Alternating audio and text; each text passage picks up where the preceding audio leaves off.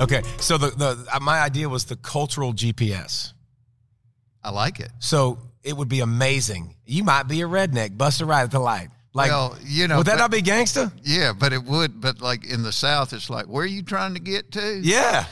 Ah, man, you, you can't get there from here. Uh, tell you what need to do.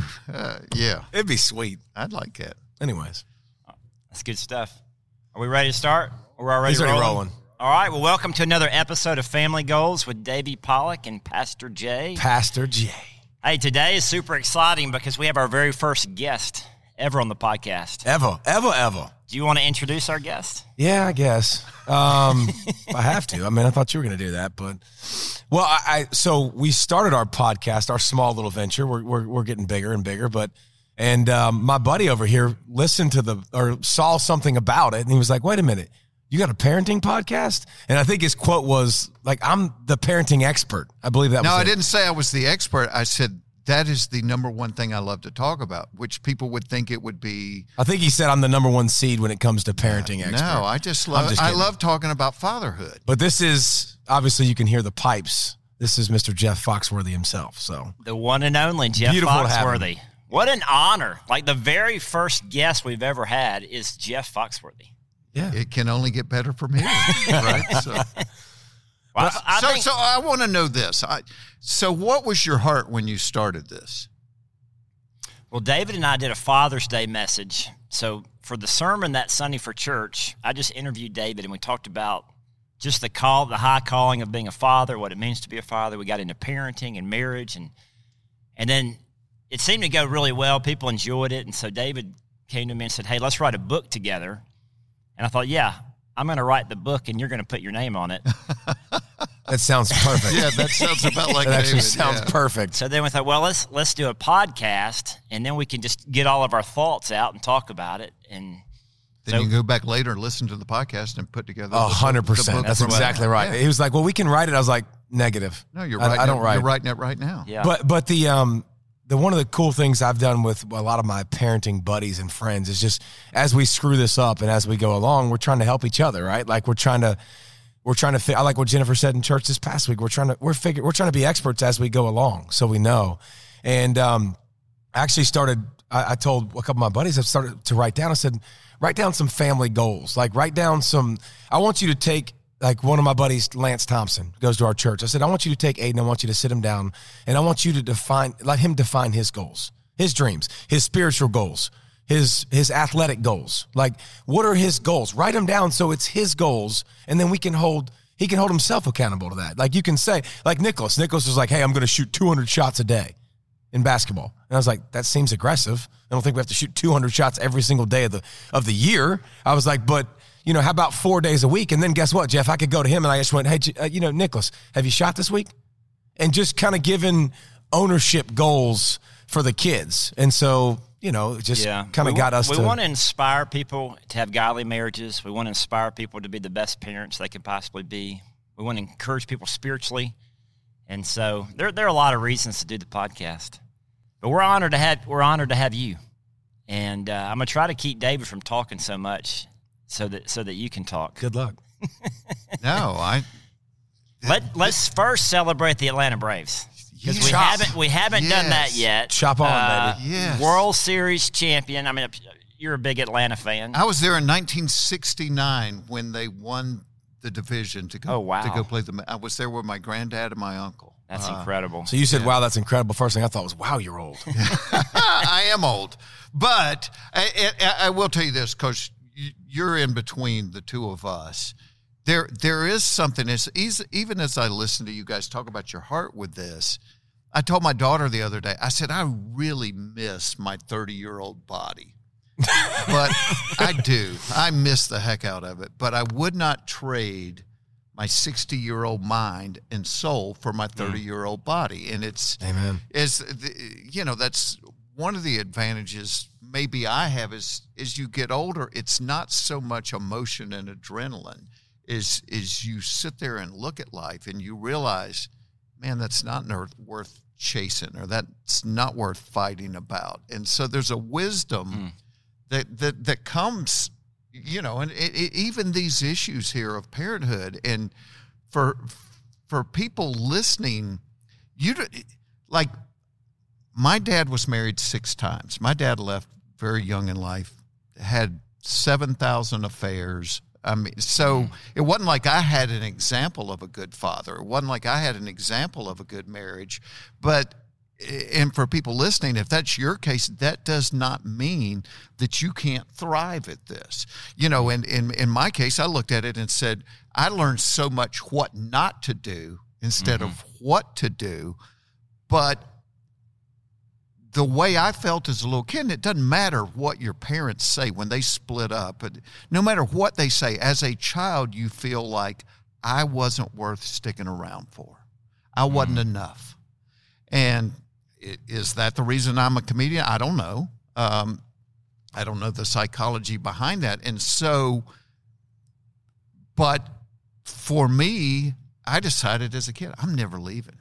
Mm. And, and, then I get a job that takes me on the road all the time, which makes it a challenge. But from a very early age, it was a priority in my life. My brother, you know, he's got a 30 something plus marriage. I've been married 36 years. Mm. It's so I, I, I just want to, you know, send some hope out there for people that don't come from this. That doesn't mean you can't succeed mm-hmm. at this. What about your mom? What role did she play in, in your upbringing? Yeah, my parents were so different. My mom sung in the choir. She, my mom went to church five times a week. You know, doesn't, doesn't drink, doesn't smoke, doesn't cuss. I mean, straight, straight arrow. My dad drank, smoked, cuss, chased women. Um, my dad was actually a deacon in the church. My dad used mm. to go uh, minister to guys in prison, and then something happened, and he just fell off the wagon and started chasing women. But for my dad, my dad was five years old, and his dad went out to get a pack of cigarettes, and it's like the story never came back. Mm. Never came back. They didn't know where he was. They found him 20 years later in another state, had another mm. family. And so you look, I, so I look at my dad. I don't even have any animosity towards him. I'm like, Dad gummit, dude, you got messed up real early in life. What message mm-hmm. does that send to you when your dad leaves and doesn't even bother to contact you, just leaves? And so, you know, I, I think my dad did the best he could. I think love was a weird thing for him. So, why didn't that happen to you, though? Because I knew what it felt like. I knew what it felt and I knew what I wanted from a dad. And, and my dad loved me. My dad loved me the best that he could. But for me, I needed, you know, it's it's like sometimes we get in these cliche catchphrases like quality time. I spend quality time. There's no such thing as quality time. That's bull. I would have much rather my dad been there every day, any kind of time, than to come into town every three weeks and let's go to Six Flags.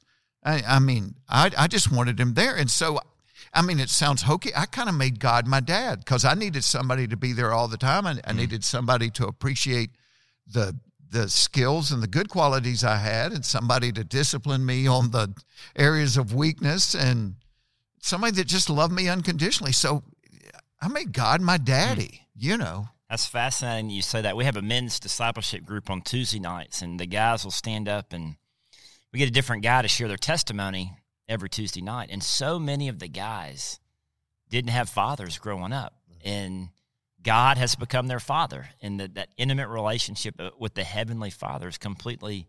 I don't know if that drew them into a relationship with Christ because they, they were missing that in their lives. I, I will tell you why I reached out to David to do this. For 12 years on Tuesday mornings, I get up at five o'clock and go down to the Atlanta Mission and do small group Bible study with homeless guys. And and you sit there. The first guy I ever met down there, 21 year old white kid in the middle of the inner city, living in a homeless shelter. My first thought is, get a job, dude. What the heck mm. are you doing? I sat down with him at the lunch table, and I love to know people's stories. And I said, Jason, what's your story? He said, Well, it was me, my mom, my dad, and my brother. He said, When I was 11 years old, my mom killed herself. He said, Two years later, my brother killed himself.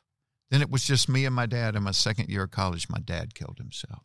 He said, I just got to the point I couldn't hurt anymore. So I started getting high, started smoking crack.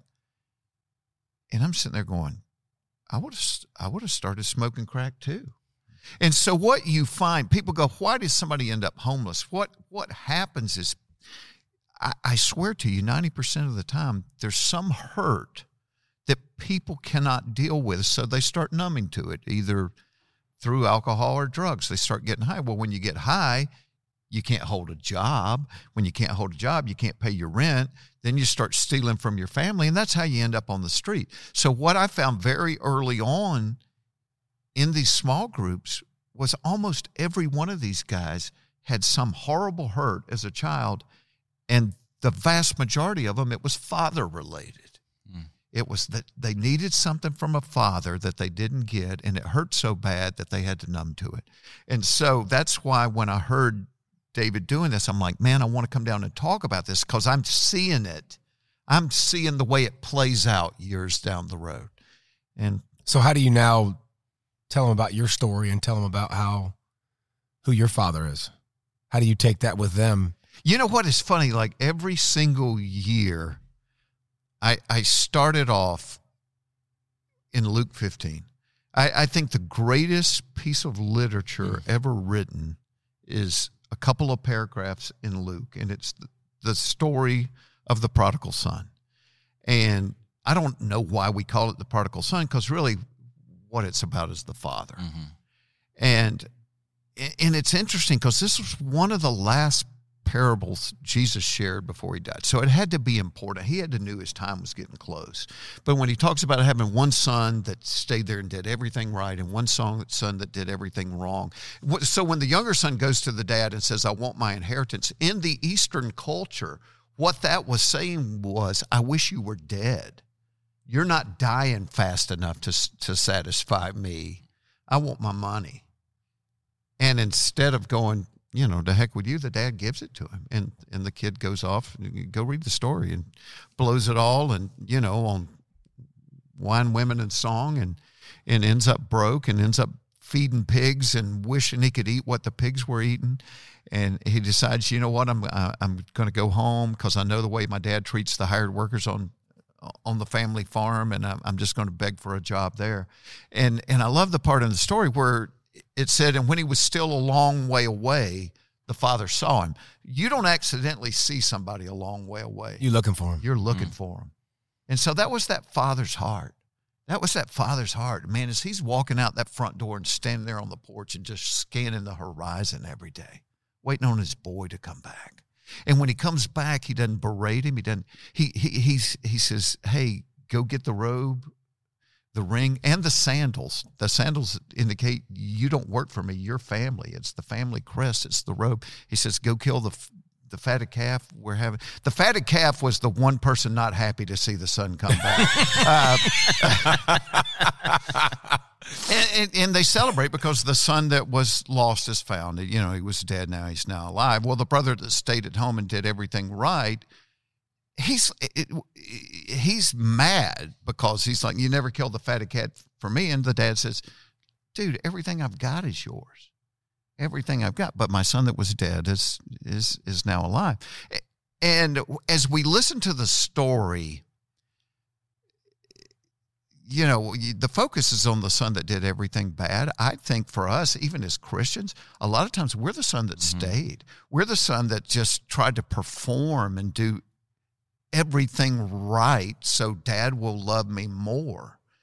And so this story is about the father. It's like you can't do enough bad to make me love you any less. You, there's nothing you can do to make me love you any less. And you can't do anything good to make me love you any more. And to me, that is the story of God. That's the story of the mm. fatherhood of God. He just loves you. It's it's who he is. And when that sinks in, man, you just want to man, I get choked up just talking about that. Cuz that's all I want. I want somebody to love me like that. That when I screw up, you still love me. When I do good, you love me, but you don't love me anymore. You just love me. And and and if that message ever sinks in to my guys in the small group that, then they've got a chance to break out of addiction and they got a chance to get their lives back, and a ton of them do it. Hmm.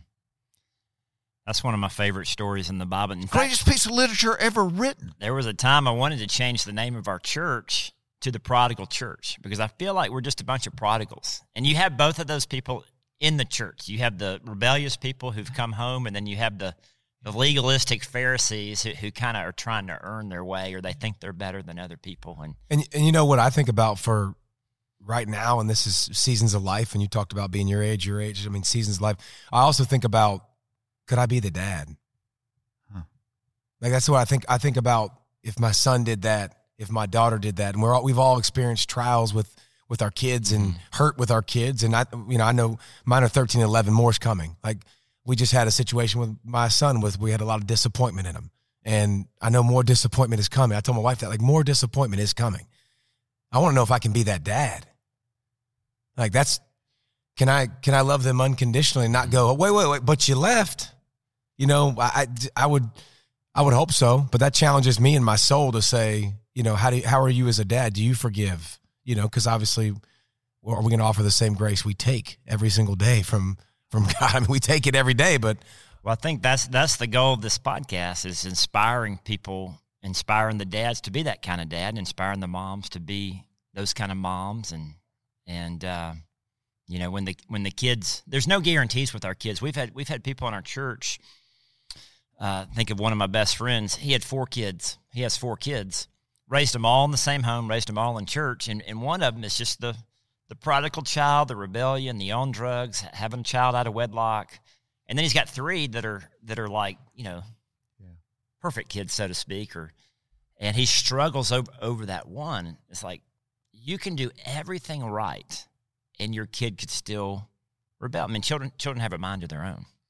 They do, and and it's I've heard it said as a parent, you're only as good as your child that's doing the worst. You know, when you lay down at night, that's that's what he's thinking about as a dad. He's thinking about that one kid. Um, and that is the challenge for and, and and I've even thought philosophically, why did God even allow us to have kids? I mean, he created Adam and Eve. He could have been content with Adam and Eve. That was his could have been his relational pleasure, but he he enabled us to have kids, and I think he allowed us to have kids, so we got a small glimpse into the way he feels about us, mm. because your spouse could do something to where you didn't love them anymore. Now I don't care how much you love your spouse; they could go off on a bender to the point you go, "I'm done, I'm I'm done," but your kid can't your kid still your kid and it's, it, it's it's a different relationship it's a different kind of love There's so many parallels to our relationship with God yes and then our relationship with our kids. Yeah. And I explain to people all the time that like a relationship with God, if you have that relationship, you know Jesus personally, and, and you're you're a Christian, your your your relationship doesn't change. He's always your father. You're always his son. Now your fellowship changes because when we sin, we break that fellowship with God, and we have to confess it. Now my son Jolin, who, who's sitting over here, he's always going to be my son. Now he may we may have a broken relationship, bro- broken fellowship, but he's always going to be my son no matter no matter what he does. sure So he's annoying though. i don't know he's got a braves hat on he's cool He did he did shave. He, he he trimmed up a little he bit, trimmed didn't up a little bit. Yeah, he he. Uh, it was the no shave November, Yeah. but some people need to shave. You got grape. You got a great lip stash though. You, you, I, it's almost years. like it's become like the dale earnhardt It's just now. there. and it's funny when covid hit i thought uh, my wife had been and i had been married 35 years she'd never seen me without a mustache and i thought this is the first time in my adult life i don't have to be on stage or on camera so a week into covid i went in the bathroom didn't say anything cut it off shaved it and i walked out and she looked at me and she goes oh wow grow it back I don't. I don't have that ability to to grow it back right quick. well honey. i think i'm just one of those guys that is supposed to have a mustache you hmm. know like tom selleck's better with a mustache right solid stash. solid stash Solid stash. Thank you so much for joining us for part one of our interview with Jeff Foxworthy. I was blown away by his teaching on the prodigal son and just being reminded of God's incredible love for us. There's nothing we can do that God's going to love us any, any less. And if you feel like you're one of those prodigal sons, one of those prodigal daughters that you've uh, you've walked away from God, or you've run from God, or, or you're going through a difficult time in your life, I want you to know that God loves you. He cares for you. He's waiting at home for you with open arms. And I just want to encourage you to come home, to come home to the Father, and to put your faith and to put your trust in Jesus Christ and to experience his love and his grace and his forgiveness, to be welcomed into his family and to receive the family robe and the ring and the sandals and to be called a, a child of God. Uh, over the next couple of weeks, we're going to hear more from Jeff Foxworthy. We're going to laugh together, we're going to cry together. And Jeff shares some incredible wisdom over the next couple of podcasts. I just want to encourage you to join us. If you haven't subscribed to the Family Goals podcast, go ahead and subscribe. That way, you can be sure to get all the information, all the content uh, downloaded to your phone. If you'd like to watch the podcast, we're on YouTube, Family Goals with David Pollack and Pastor Jay. You can go over to YouTube and subscribe to the podcast there. Now, thank you so much for joining us, and I hope you'll join us next week for another episode of Family Goals with Davey Pollack and Pastor Jay.